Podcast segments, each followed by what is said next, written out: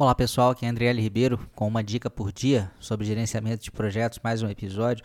Hoje falando sobre uma novidade em relação à certificação CAPM. Eu até recebi né, essa, essa novidade de uma pessoa que me acompanha. Eu agora, infelizmente, peço até desculpas a ela. Eu acho que alguém lá de João Pessoa. É, mas eu tô sem acesso aqui a, a, ao meu telefone, ao, ao WhatsApp nesse exato momento, né, que é onde eu divulgo as dicas. É, mas enfim, é, depois eu dou o devido crédito aí, tá?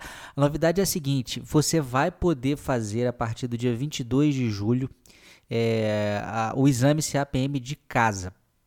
Essa é uma novidade interessante é, é, por quê? Né? Existem a, a, certificação PMP e CAPM, as certificações do PMI de modo geral, elas são muito respeitadas é, pelo mercado pelo seguinte, porque elas sempre prezaram muito pela, uh, pela, pela sua validade, né? Quer dizer, as, as pessoas que fazem a certificação, todo mundo sabe que passaram por um processo que é realmente sério. E por que eu estou dizendo isso? É, porque até então, todas uh, outras provas você conseguia fazer de, de casa e essas duas certificações do PMI não.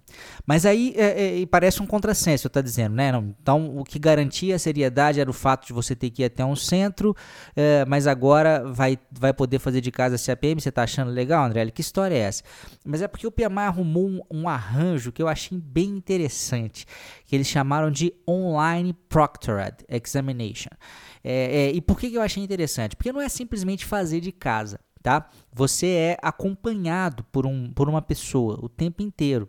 Então, a, a, de certa forma, a mesma segurança de que não vai haver consulta, de que você não vai, entre aspas, roubar no exame, ela continua acontecendo. Né? Eu vou colocar junto aqui é, é com esse áudio, depois do áudio, o vídeo né, do PMI que explica como que isso vai funcionar. É, e acho que vai ficar mais claro para você, tá? Apesar do vídeo estar em inglês, ele mostra algumas imagens de como que é feito esse rastreamento. Mas você tem que mostrar, você tem o tempo inteiro está fazendo a prova com a câmera do seu computador apontada para você. Você tem que mostrar o seu quarto, né, as paredes do seu quarto, tudo que está da sala, né, onde você está fazendo, o ambiente em que você está, para ter certeza de que nada de errado está acontecendo, é que você não está colando, que não está vendo nada. Então, é, é, o que, que eu achei legal nessa, nesse esse arranjo que eles criaram, né?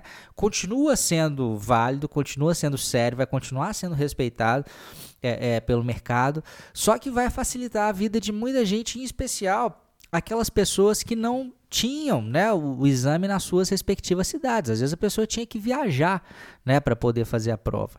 E agora vai poder fazer é, do conforto da sua casa. Né? A gente tinha os exames PMP e CAPM é, de forma eletrônica, se não me engano, em seis capitais brasileiras e em papel em mais seis. Né? Então acho que eram 12 ou 13 cidades no máximo. Né? Imagina o número de municípios que o Brasil tem, a gente só tinha em 13.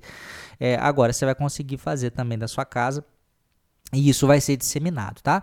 O outro exame, feito no centro de teste, continua existindo também. Você não tem que fazer só de casa. Se você quiser ir até o centro, vai poder também. É, mas você vai ter é, essa outra opção. É, detalhe importante, tá? Eles estão falando aqui, eu, eu, não tenho certeza absoluta, né? Porque eles não falaram que vai estar no mundo inteiro, mas também não falaram que não está.